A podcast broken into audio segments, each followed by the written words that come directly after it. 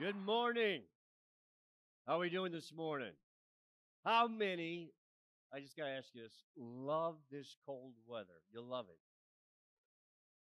Really? Wow. Let me see that again. That that kind of, how many love it? You love it. These people right here, born and raised in India, and they love this cold weather. I was raised in Michigan. During the eighties for a number of years, I lived in Erie, P A. I don't live there anymore. No, we're glad you're here. Good to be with you. Good to be in person today. And that's our theme for twenty twenty-two, Live Loud, from James one twenty-two, be doers of the word, not hearers only. And that's the thought that we've been looking at for three weeks, that we want to be intentional for Jesus Christ, that we want to have an outward focus, not just an inward focus, that we want to be bold and loving, strong and compassionate and serving. And we're realizing that we need this outward focus because there are people that we come in contact with every day that need the Lord Jesus Christ as their Savior. And so we want to see people come into the family of God. We're believing right here, and I shared this last week, for this year, one hundred twenty-five people that we know of accept Jesus Christ as their Savior at Morning Star Fellowship. How many will believe with me and pray with me that we're going to see that happen? one hundred twenty-five people, amen? one hundred people baptized in water. And here's the part that we do, that we're going to invite people, that we're going to give them an invitation, come with me, come and see the Lord. Not come and see me, come and see Jesus, come and meet Jesus, come and get in the presence of God. And so we want our words and our actions to match. And so today I'm going to talk about something that I've seen too many people dealing with, uh, not handling it so well. And, and I, I've got to be honest, I, I'm dealing with it too. Uh, it hasn't got the best of me. I'm handling it, but it's there. And it's this thing called stress. Say it with me, stress. I'm not telling you to say, hey, I'm all stressed out, because that's why we're talking about this. I don't want you to go there and, and proclaim that that has the victory over your life, even though you feel like that. You may have said that. I don't want you to feel bad for saying that. But we're going to look at our great stress reliever, and his name is Jesus. I think it's a good idea when we come to the house of God that we look at Jesus. How many think that? He's our example, and he's our great stress reliever. He is. And there are some principles that he lived by. I'm going to call them Jesus stress management principles. And so I'm going to get real practical today.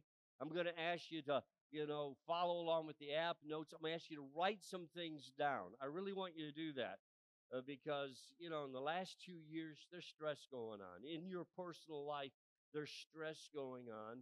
And um, we deal with it each and every day. And so we look at some of these symptoms of stress. And I'm even kind of concerned to say this because I think we're going to hear these and you're going to say, aches and pains, heart racing, chest pain, exhaustion, symptom of stress, trouble sleeping, headaches, dizziness, high blood pressure, muscle tension, stomach, digestive problems, sexual, sexual dysfunction. Uh, November twenty twenty-one, the report came out that over one hundred thousand Americans died last year of a drug overdose. And I say that, and I don't want you to go there and you think, well, I thought it was okay. Now, after hearing all these things, I think I do have a headache. I think I was dizzy. I didn't sleep too good last night. Maybe I'm stressed. And I want you to know today, stress doesn't have to handle you. You can handle stress in the name of Jesus. Amen? That's our big idea today. You can handle stress in the name of Jesus. Stress doesn't have to handle you. And they tell us, the medical experts, three types of stress: acute stress, episodic stress, and chronic stress. Well, let's look to Jesus here, our stress reliever. And when we look at Jesus, Jesus, the Son of God, Jesus, God in the flesh, and Jesus who lived on this earth for thirty-three years, I want to tell you, this man, Jesus, encountered lots of stress. He barely had time to himself. He didn't have much personal privacy. He was criticized. He, he, he was pressured. He, there were grueling demands on his time. He was constantly interrupted. People misunderstood him and ridiculed him. He had enormous stress that most of us would have caved in. I believe all of us would have caved in. And yet when we look at Jesus, he remained at peace under pressure. He was never in a hurry. Boy, I like to say that about myself. He was never in a hurry. He was always at ease. And so the question becomes, how did Jesus do this? And we look at his life, and I said, Jesus had some principles of stress management. And with that, we think, well, come on, he's Jesus. He's, a, he's God. He's the Son of God. You know, he can do anything and all things and everything. Nothing phases Jesus. He's immune to all of our human weaknesses. He's God. And I want you to tell you, well, that's not quite the case, because in Hebrews four fifteen, it tells us that our high priest understands. Jesus is our high priest. You see, he's the perfect one. He fulfilled three ministry offices perfectly and ultimately. First, he's the ultimate priest. He's the ultimate prophet. And he is the final, ultimate King of Kings and Lord of Lords. And so it says here, our priest, this high priest of ours, understands our weaknesses. He understands right there. He understands your weakness. How many would say, I have some weaknesses? Okay, I'm raising my hands. Thank you for two hands. I'm raising two hands. I have some weaknesses. If you're not raising your hands and you're married, your spouse is raising your hand for you right now. Okay? For he faced all the same things, all the same testings we do. He understands. He gets it. He understands what you don't understand. When you don't understand yourself, he understands you. How many's had trouble understanding yourself? Let's, yeah. He understands, and it says he was tempted even in all the ways that we are tempted, yet without sin. That means he's trustworthy. I can depend on Jesus. And so he based his life on the sound principles of stress management. And I say, when we look at these today and begin to understand these principles, begin to apply these principles, we're going to experience less pressure and have peace of mind. And so I said, the big idea today is you can handle stress. Stress doesn't have to handle you. So if you would please stand with me, let's make our confession and just get into the Word of God this morning. And uh, let's just go to our stress reliever. Say it with me if you would, please, this morning. This is my Bible. This is the Word of God. I am what it says I am. I have what it says I have. I can do what it says I can do. When I read and hear the Word, faith comes to my spirit. I boldly confess my mind is alert, my heart is receptive. I'm about to receive the incorruptible, indestructible, ever-living seed of the Word of God, and it will change my life. I'll never be the same again. In Jesus' name, amen. Amen. Oh, you sound good. Maybe seated. So how can I handle stress? So we're going to look to Jesus, our example this morning. And I want you to know we can do this in Jesus' name. The first principle is this. The first principle, identification. Know who you are. Know who you are. Jesus made some statements in the book of John, the I am statements. And so we're going to look at a few of them. This is some of the statements he made. Identification, know who you are. Jesus said in John eight twelve, I am the light of the world. If you follow me, you won't walk in darkness because you'll have the light that leads to life. John ten nine, I am the door, I am the gate. John ten eleven, I am the good shepherd. John fourteen six, I am the way, the truth, and the life. John ten thirty-six, I am the Son of God. Jesus knew who he was. He wasn't confused about his identity. So that's the first principle for handling stress. Know who you are. That principle of identification. Now, this is vital. If you don't know who you are, if you don't know, there's always going to be someone else that'll try to tell you who they think you are and who you should be. There's going to be those people that want to manipulate you and pressure you into being somebody that you're not.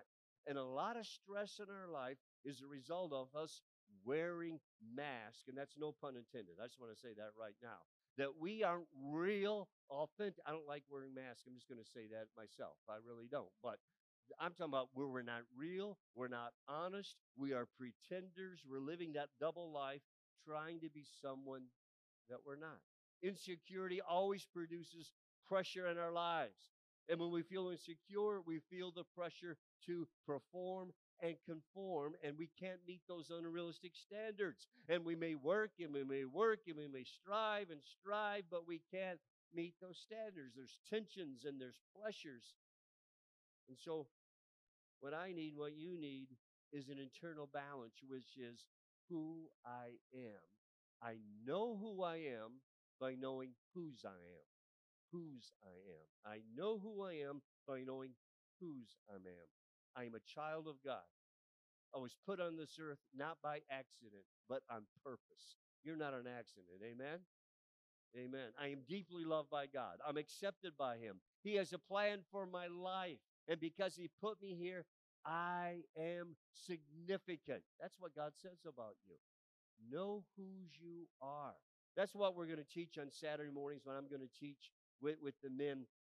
seven thirty, when we're going to get you out there at nine o'clock. You can get home to your family and your kids' ball games or whatever. We're going to meet for a couple months.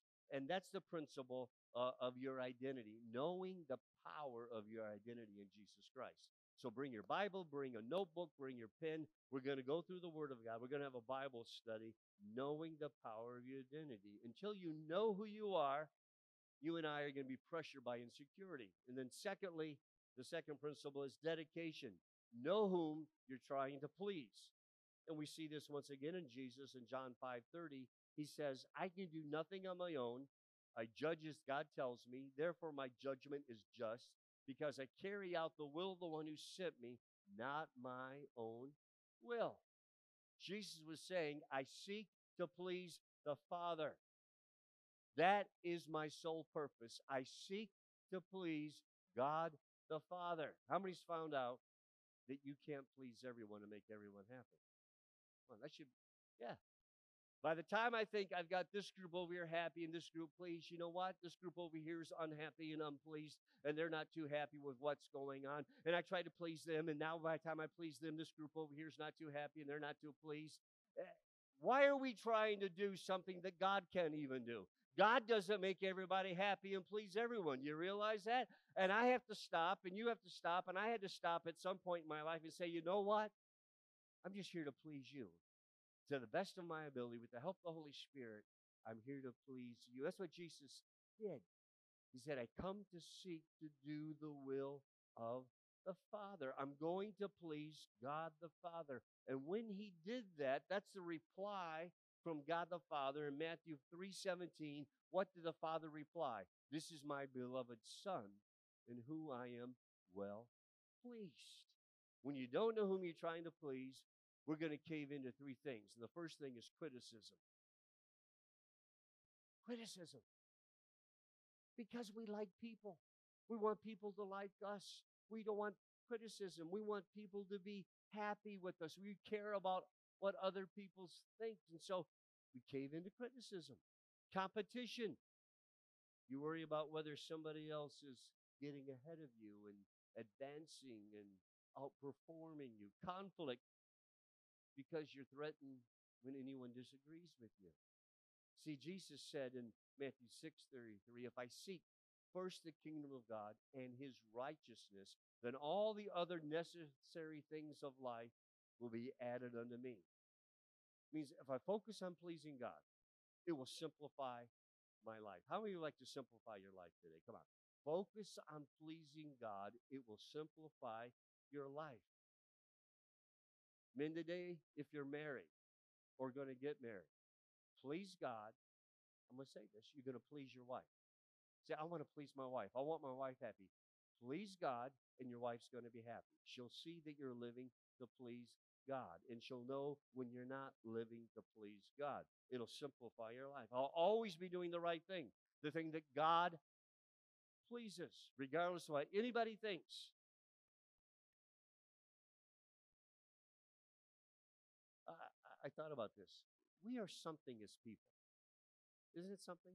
What do we do? What do we do? What do we do in life? All of us do this at some point or another. Have done this.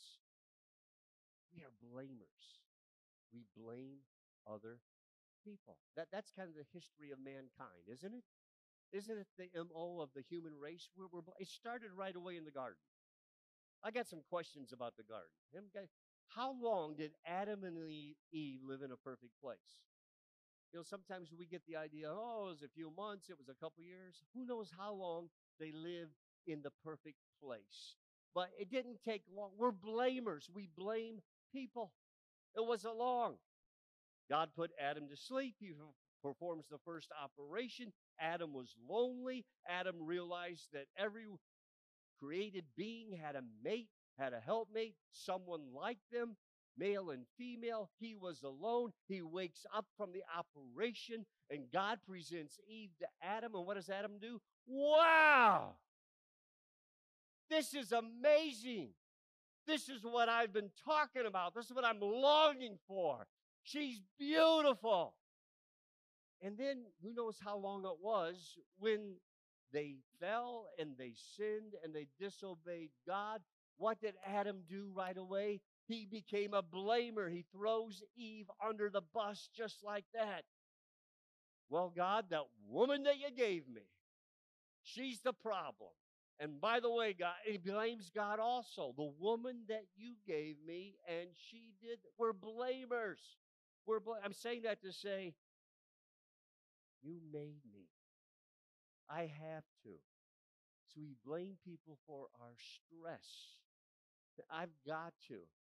You know, really, there's just a few things that we really have to do in life. And the one thing is, that comes to mind, and we think really we don't have to anymore in America, I guess, but I still think it's the one thing. Everybody should go to work. You need to work. Employment's an important thing. You know, free lunches only go so far, and free lunches run out. And so if you're able to work, go to work. How many agree with me there? I have to go to work. You have to go to work. There's things we have to do. Beside that, not too much more, but we blame. I, I'm blaming you for my stress. I'm blaming you for uh, why I don't feel so good. I'm blaming you, you know. When we say, I have to, I must to, I've got to, we're actually saying, I choose to, because I really don't want to pay the consequences. Hardly anyone makes us do anything, so usually we can't blame anyone else for our stress but ourselves. And when we get under pressure, and you know how you handle pressure and how it comes out, we're choosing to allow people to put us under pressure, and we start to feel like victims. You made me, you made me, you made me. And we're not victims unless we allow ourselves to become victims. And I don't believe if we are creating the image of God, He has a plan and purpose for my life. I'm here for a reason and I am significant. That's you who I'm talking about. That God wants us to live the rest of our lives with a victim mentality. No victims here. Amen? Come on, we're not a victim. We're not a victim. And then we see, we're not going to wear that label. Then we see organization. Know what you're trying to accomplish. These are practical lessons for today. John eight forty, excuse me, eight fourteen, Jesus again said this. These claims are valid, even though I make them about myself, for I know where I came from and where I'm going, but you don't know this about me. Every day you live by priorities or you live by pressures. Unless you plan your life and set your priorities, you will be pressured by what other people think is important. And it's easy to live under tyranny of the urgent. You get to the end of the day, you get to the end of the week, you get to the end of the month, and, well, I've thought this, and I think you have too. You begin to think, did I accomplish anything worthwhile today? How many's ever had a day like that? Did I accomplish any, did I make any Uh, advancements? Did I, I accomplish anything? Did I achieve anything? Anything important? Anything worthwhile? I, I, I used a lot of energy. I did a lot of things, but did I accomplish anything important? And, and you've heard this. Busyness is not the necess- necessarily productivity. Busyness is not necessarily productivity.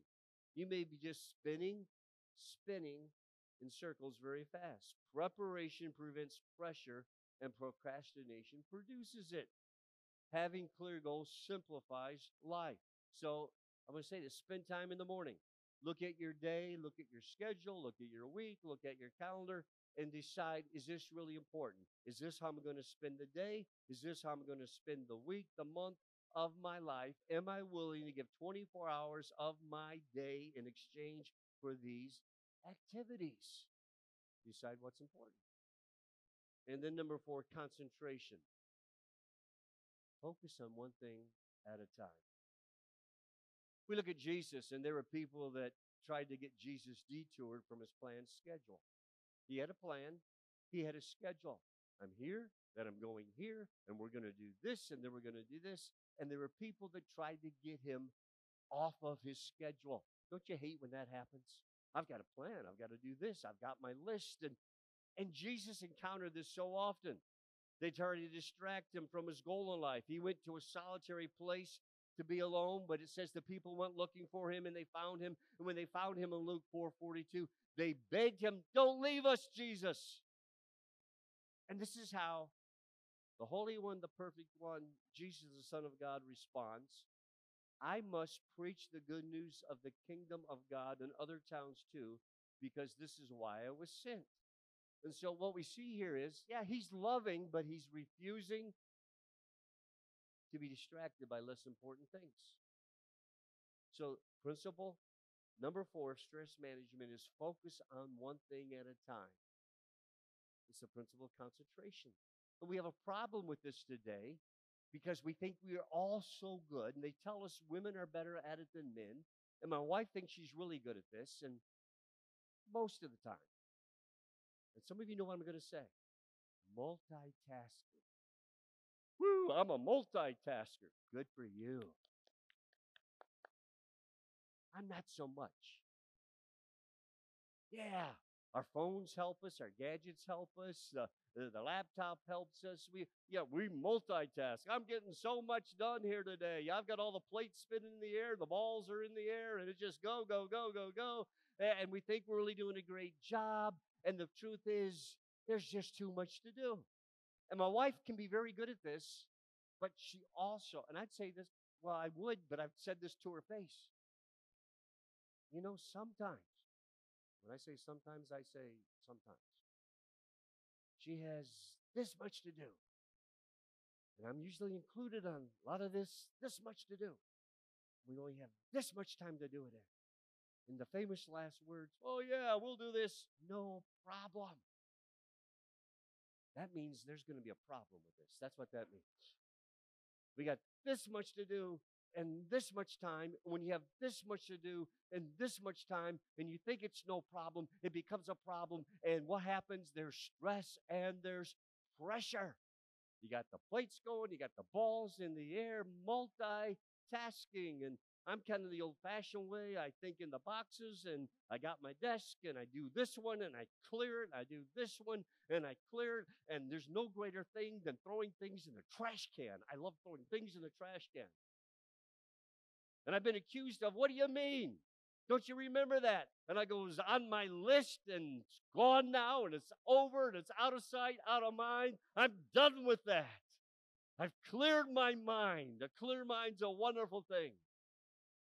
I'm not living with that burden and that pressure anymore. How can you forget that? Because I cleared it away, and I threw it in the trash, never to be remembered no more. Hallelujah. See, I'm like God. I'm taking on qualities of my Lord and Savior. Some of you get what I'm talking about. But here it is. Jesus refused to be distracted by the less important things, and it was concentration, concentration, concentration. We think we do so well, but it gets to be too much. And it seems everyone tried to interrupt him, and everyone had a plan B for him. And Jesus said, I'm sorry, but I must keep moving toward my goal, my purposes. And he kept doing what God the Father had told him to do. He was determined, he was persistent, and he concentrated his efforts. When we diffuse our efforts, we are ineffective. Keep the main thing, the main thing. Say it with me, the main thing. You have a main thing of, of where you are in your position. You have a main thing in your business and, and your part. Uh, uh, most of you are Morning Star Fellowship, and you see them throughout the building. We've talked about them, but we have our core values. And we want to make sure what we're doing fits the core values. And sometimes, you know, we can get beyond ourselves and really uh, we need to get, sometimes I think to this point, less can be more. And we think more and more is better. Sometimes less is more. And we got to stay in these core values where it's all about Jesus. We're here for others. We're sacrificially generous. We're here to serve. And we are united in purpose. Keep the main thing the main thing. Then delegation. Don't do it all yourself. I love this one. Don't do it all yourself. Delegation. We look at Jesus in Mark three, thirteen and fourteen.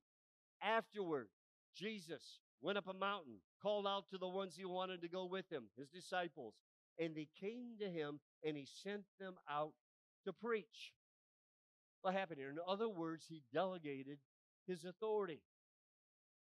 And sometimes we get uptight because we can begin to think everything depends on us. I have to do this. I must do this. If, if it does, it's not going to get done unless I do it.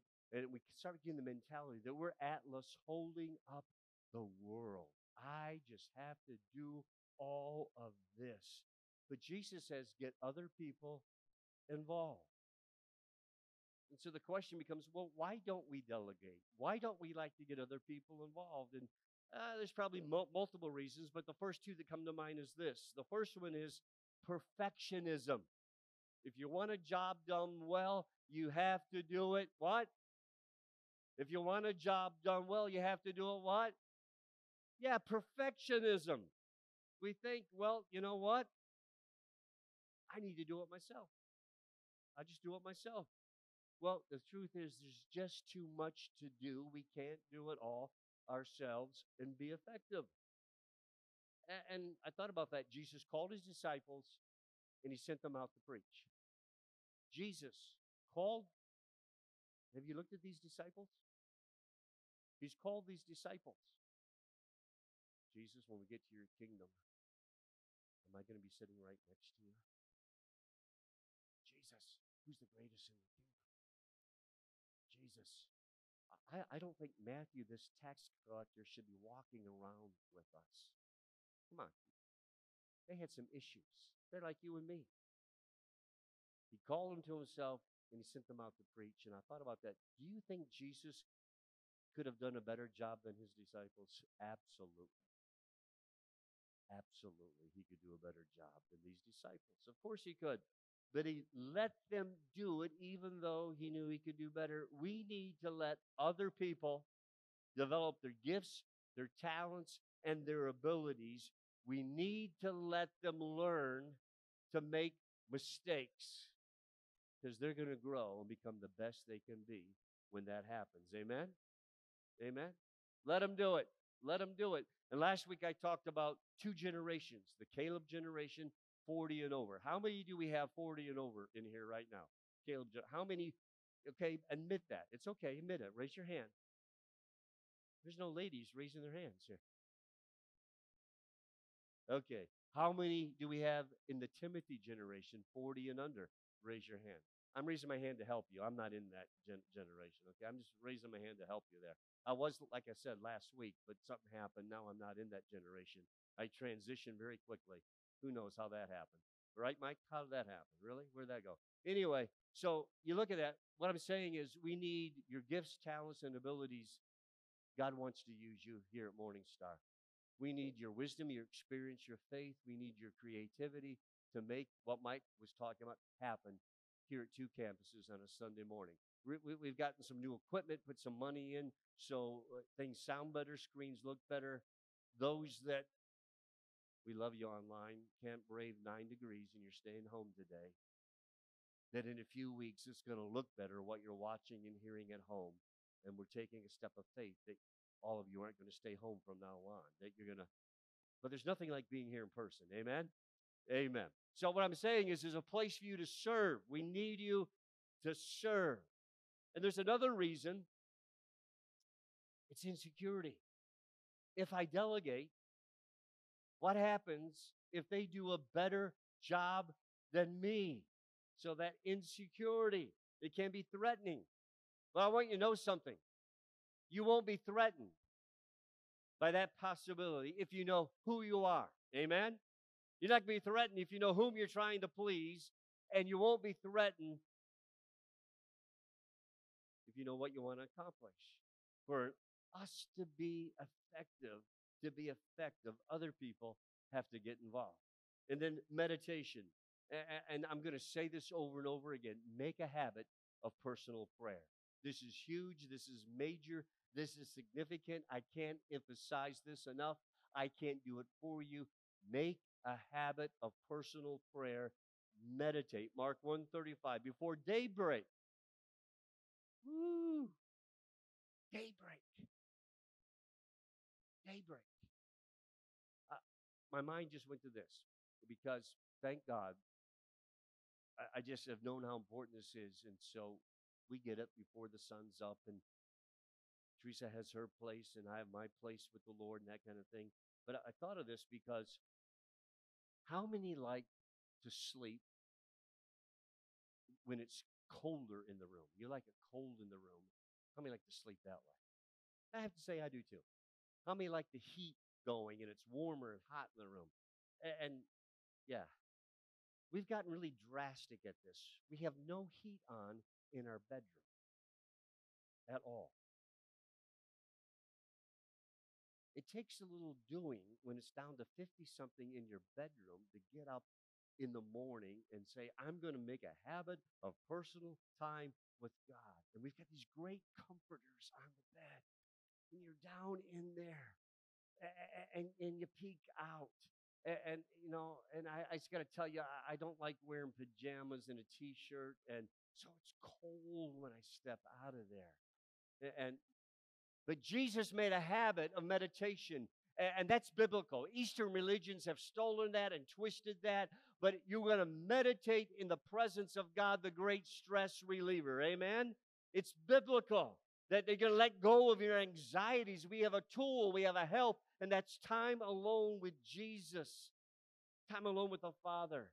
And so if Jesus made time for prayer, I thought about that. How much more do I need to be alone with God in prayer? If Jesus, the Son of God, said this is a priority, this is a must, this is necessary in my life, I can't live on planet Earth without recharging every day my battery in the Lord, without letting off my, uh, my stress and my pressure and my load and what's on my mind and on my heart. He's talking about a quiet time with God, a decompression chamber for life's stress. And so we talk to God, and we listen to the Lord, and He speaks to us through His Word. Aren't you thankful for the Word of God?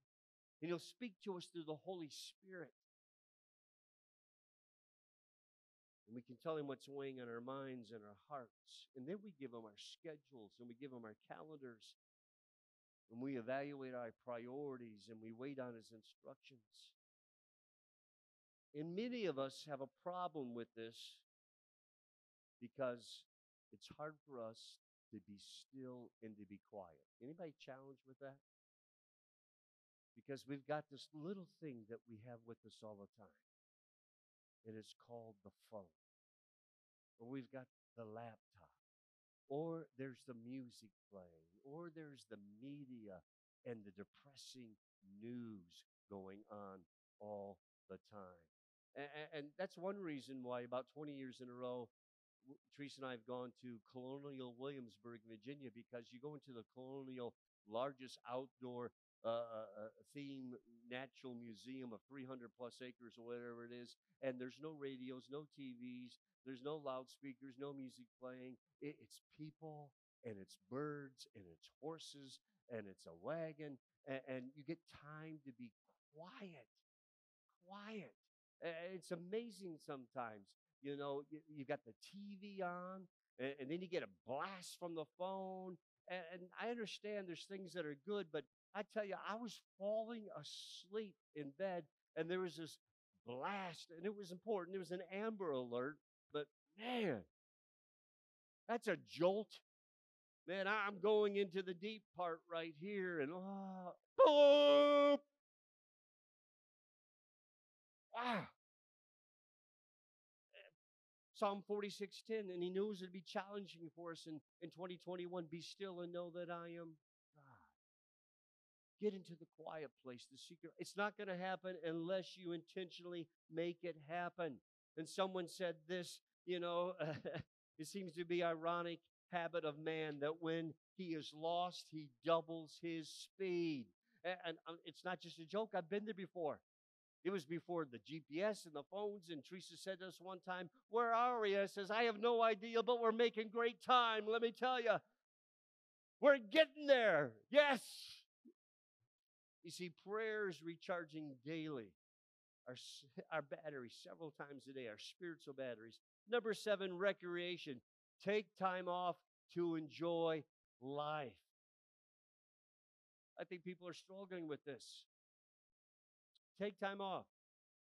Mark six thirty-one, then Jesus said, "Let's go off by ourselves to a quiet place and rest for a while." The principle of relaxation and rest. How many thinks that sounds really good right now? Relaxation and rest. Tell your neighbor, rest. Chill out. Take it easy. I want to tell you, this isn't optional. It's not optional. It's a must. Jesus knew when it was time to relax. He went to the mountains. We see he went to the desert. He went to the lake, the Sea of Galilee, to unwind. God knows our physical, emotional, and spiritual constitution, constitutions demand periodic breaks and rest. We've got to rest. You got to decompress. You got to clear your mind. You got to let go. I want to encourage you to be able to do that. I like to read, and some of the things I like to read are biographies.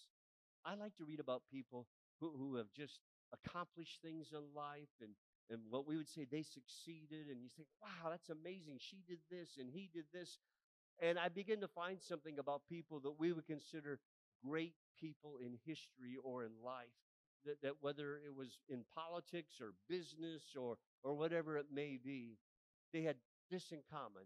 All of them had periodic times of rest and relaxation in their life where they got away from the noise and the hustle and bustle, and they were able to decompress and become a better version of themselves than they were before, and they were able to relax and become creative again and think again.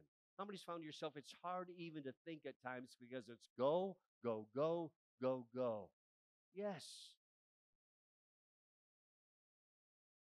You look at this. Jesus handled stress because he enjoyed life. He did. We have all these pictures of Jesus. We, we, we have the medieval picture of Jesus, and he doesn't smile. Then we've got the effeminate picture of Jesus, and that's kind of creepy. And then we, we've got outright creepy pictures of Jesus that take place. And, and then I'm so thankful, some years ago, someone came up with this picture of Jesus, and he's smiling. I like that picture of Jesus because the Word of God tells us that he came and he was enjoying life. Somehow we portrayed this thing, accept Jesus Christ, come into the kingdom, have your sins forgiven. He has a plan and purpose for your life, and you're not going to be happy ever, ever again. You're not going to enjoy this thing called doing the will of God. You're not going to enjoy this thing going to church. You're not going to enjoy this thing serving God. You're not going to enjoy it. You're going to give till it hurts. You're going to suffer till Jesus comes. Jesus came enjoying life no matter what was going on around him. Amen? We're going to enjoy life no matter what's going on around us. Amen? This life, this world, isn't going to suck the life out of us. Amen? Jesus came enjoying life. It tells us in Matthew eleven nineteen, he came enjoying life. The Apostle Paul tells us in First Timothy six seventeen that God has provided everything richly for our enjoyment. Here's the old saying, all work and no play makes Jack a dull boy. Rest and relax. And here's our action stuff. This, this is it. This is where we're ending right here. Transformation. What do we do? I got to give my stress to Jesus. I'm going to handle my stress in Jesus' name, and it's not going to handle me. I'm giving it to Jesus. Amen? How many's got some things in your life that you would like to see out of your life here today? How many would like to leave it here today? Just leave it here today. What, what, what we're good at many times when we come to the house of God, we get into the worship. Oh, praise your Lord. And he begins to lift our, our, our burden and our heaviness. And we hear the word of God. And I'm challenging you today and encouraging you today. Leave it here in the house of God. Amen, amen. And you know what we do sometimes? We lay it down for a few minutes, and somewhere in the lobby or when we get in the car, we pick it back up and we take it with us the next of the week. Yeah, how many's done that? I have. Say with me, leave it here. Say with me, lay it down. Right here. This is what we're going to do. Man, Jesus didn't say, come to me and I'm going to give you more burdens and more stress and more worry and more anxiety. He didn't say that, did he? I believe what Jesus says can work. See, I, I just blew your hat off right there. I just did. Matthew eleven. Jesus said, come to me, all of you who are weary and carry heavy burdens, and I will give you rest. You'll find rest for your souls, your mind, your will, your emotions. My yoke is easy to bear, and the burden I give you is light. Thank you, Lord. Thank you, Lord. Give your stress to Jesus. It's not doing you any good. You don't need it. It's not helping. You don't need that in your life. Lay it down today. Jesus can handle it. Jesus, let's stand together this morning. Amen. There's some words there. I took time in the first service. I'm not going to take time right now, but a couple of those words right there just tell us that when we talk about that, that burden and, and heavy labor and those burdens, what he's talking about is, you know what? You've carried this for a while. It's heavy. You're exhausted. You've been striving and striving. And, and, and that, that, that heavy burden or, or, or is, is like a backpack. It was a military term. That the pack was weighted. If you're on a long trip as a soldier, the pack was heavy. If you're on a short trip, it was lighter. What he's saying is you're carrying a heavy load. You're on a long journey. You're exhausted. There's no end in sight. And it seems like you just can't get rid of this. And you are weary, and yet you have a long distance to go. And he says, I want to give you rest. I want to refresh you. And he says, take my yoke upon you. He says, deliberately allow me to come in there with you, like those two animals in a yoke, pulling the load together. And he says, if you allow me to come into your life, come into your stress, come into your situations, come into your anxiety, come into what's heavy, he says, you and I together, nothing is impossible. Together, I will enable you to keep going. And my burden is comfortable and it's light. You don't have to do life alone. I can be right there with you. So here's the first question. Praise God. Every week I ask this question because I think it's the most important question in the world. Have you accepted Jesus Christ as your Lord and Savior? Are you in the family of God? Have you repented of your sins? Do you have the new life that He wants to give you? Are you on your way to heaven? Amen? Life or death question. He wants to give you life. For here and all of eternity, life. Last Sunday, young couple right here in the front row accepted Jesus Christ as their Savior. Thursday night, a man that's come to church. His wife has come to church faithfully. He's about ready to step out of this life into the next life. Not sure of his salvation, wanted to be sure. We prayed with him. He confessed Jesus Christ as the Lord and Savior. He's on his way to heaven when he leaves this life. Amen? Amen. Three people. Three people. We're believing for one hundred twenty-five this year. Anybody here today that wants to invite Christ into your life? You need him. You can't do it all alone. You say, I've had enough of this. I've had enough of it. Thank you. Young lady right here. Thank you. Anybody else? Anybody else? Amen. We have a card. We we want you to fill out if you pray this prayer and hand it in to the New Here table so we can follow you up and help you. I saw one hand, so we're going to pray together. She's coming into the family of God. She's receiving Jesus Christ, everlasting life. Amen? Hallelujah. So let's pray. Dear Heavenly Father, I thank you that I'm not an accident, that you have a plan and a purpose for my life. I thank you for sending Jesus, your one and only Son, to be my Savior. And right now, I believe and I confess that Jesus Christ is my Lord and Savior. Jesus, forgive me. Take my sin. Give me your life. Give me a brand new start. From this day forward, I want to walk with you. In Jesus' name, amen and amen. Thank you, Lord. Thank you, Lord Jesus. Here's the next question. You know the Lord, you love the Lord, but you've been carrying some stuff. You want to handle stress. You don't want stress to handle you. You're going to lay it down. And you're going to walk out of here lighter today. Raise your hand for me right now. We're going to pray. I'm walking out of here lighter today. I'm walking out of here lighter today. I'm handling this. It's not handling me, in Jesus' name. So here we are, Lord. I thank you, Lord Jesus, right now. You've shown me in your word how with you I can handle this. And I declare right now, worry doesn't control me. Fear doesn't control me. Anxiety doesn't control me. Stress does not have the best of me. I handle all of this, and I handle it with joy in this life. In Jesus' name, amen and amen. God bless you. Let's worship together as we close this morning. Amen. Amen.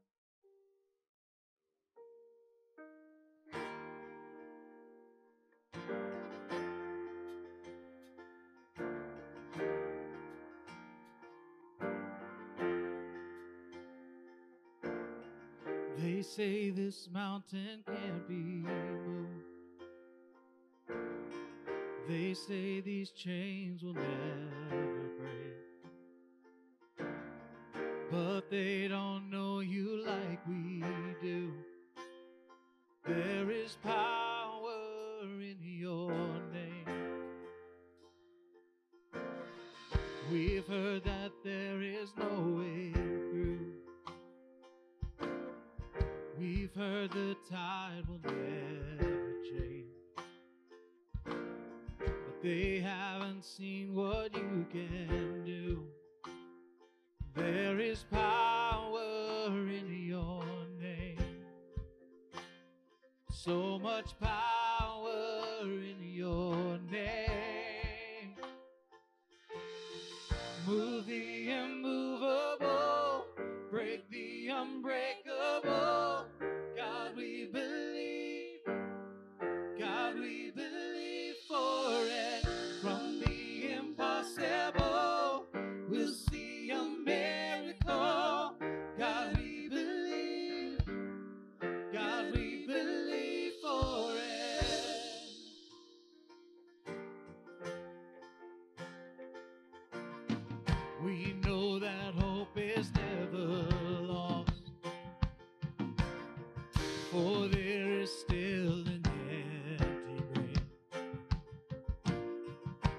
we believe no matter what, there is power in your name. Oh, so much power in your name. Move the immovable, break the unbreakable. God, we believe. God, we believe for. From the impossible, we'll see a miracle.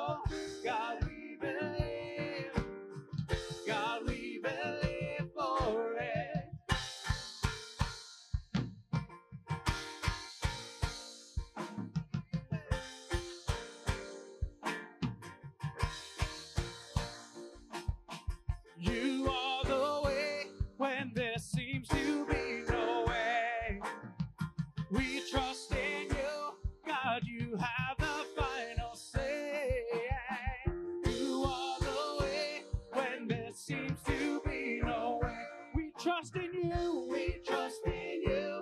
God, you have the final say. You are the way when there seems to be no way. We trust in you. God, you have the final say. Move the immovable. Break the unbreakable. God, we believe. God, we believe for it. From the impossible, we'll see a miracle. God, we believe. God, we believe for it. Move the immovable. Break the unbreakable. God, we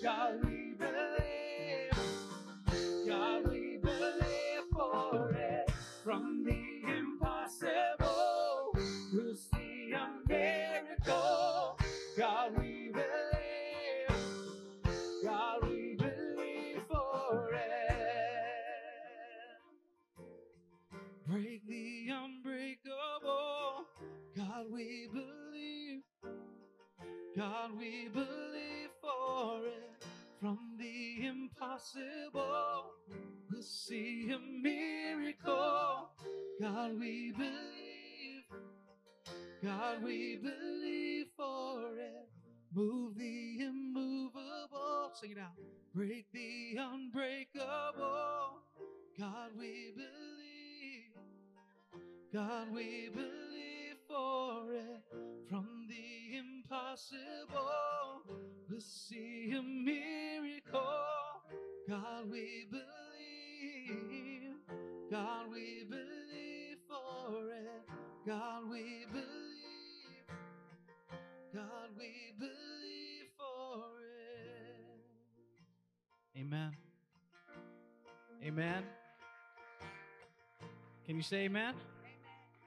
Do we believe for it? Let's sing that one more time. Move the immovable. Move the immovable. Sing it out. Break the unbreakable. God, we believe for it. From the impossible, we'll see a miracle. God, we believe. God, we believe. God bless you, church. Have a great week.